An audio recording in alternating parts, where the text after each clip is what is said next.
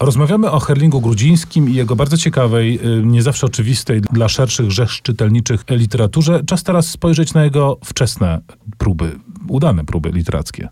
I one najpełniej zebrane są w pierwszym tomie dzieł e, zebranych, wydanych przez wydawnictwo literackie. Mm, Ton pierwszy nazywa się recenzja Szkice rozprawy literackie 35-46.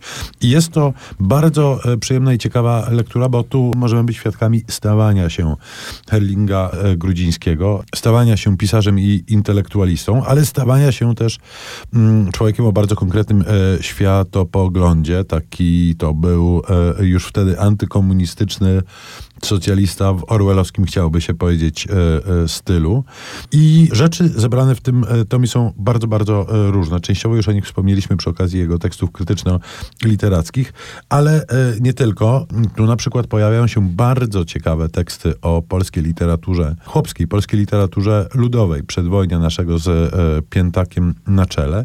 Natomiast mnie ujęły mm, przy ponownej lekturze dwa krótkie teksty, które dotyczyły czytania w ogóle. Helin Grudziński zastanawia się nad tym, czym czytanie jest. I jest rzeczywiście dla niego odkrywaniem świata, ale też formą przyjaźni po prostu.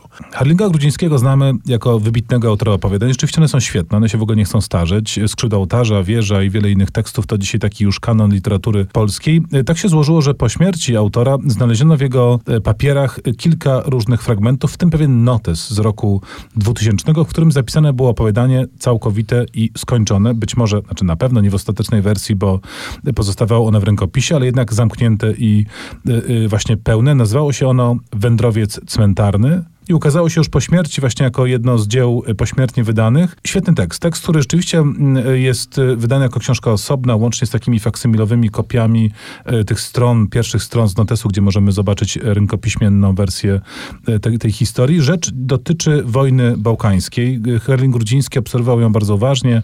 Jego zapisy w y, dziennikach z tamtego okresu są tego wyraźnym dowodem. I stworzył y, tekst, który opowiada o historii zbrodniarza, serbskiego zbrodniarza wojennego odpowiedzialnego za, współodpowiedzialnego za masakrę w Srebrenicy, y, który ucieka do Włoch, który ukrywa się na cmentarzach, nocuje w niszach, w grobowcach i stara się uniknąć odpowiedzialności, a zarazem marzy o powrocie do, y, do swojej ojczyzny. Ten tekst miał być początkiem tryptyku, tak można się domyśleć z, z tych fragmentów, ale nawet jeżeli tego tryptyku nie, nigdy nie przeczytamy, to on sam w sobie siłę ma dużą, bo jest taką no, poważną i gorzką refleksją nad tym, co się wydarzyło w Europie pod koniec lat 90. No i to było opowiadanie e, ostatnie ukończone, ale po śmierci Hellinga Grudzińskiego odkryto też mm, opowiadanie pod tytułem Wiek Biblijny i Śmierć, które ukończone nie zostało. Tak, to jest tekst niedokończony. Co więcej, nie wiemy, jaki miał mieć rozmiar ostatecznie, czyli nie wiemy, y, jaką część stanowi to, co możemy czytać.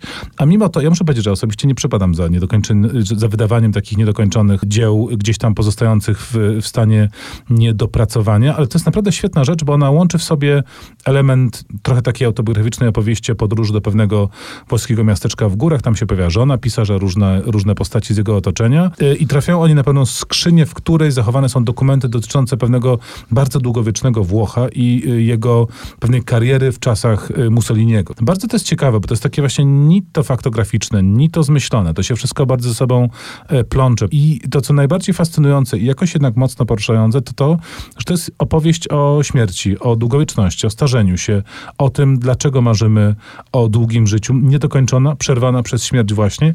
Jest w tym jakaś poruszająca moc. I tyle, jeżeli chodzi o nasze propozycje Herlinga Grudzińskiego, lektur e, ponownych, do których naprawdę bardzo gorąco namawiamy, bo to czysta przyjemność. Tymczasem, mm, jako że było o wątkach e, bałkańskich, to muzyka Gorana Bregowicza z filmu Underground.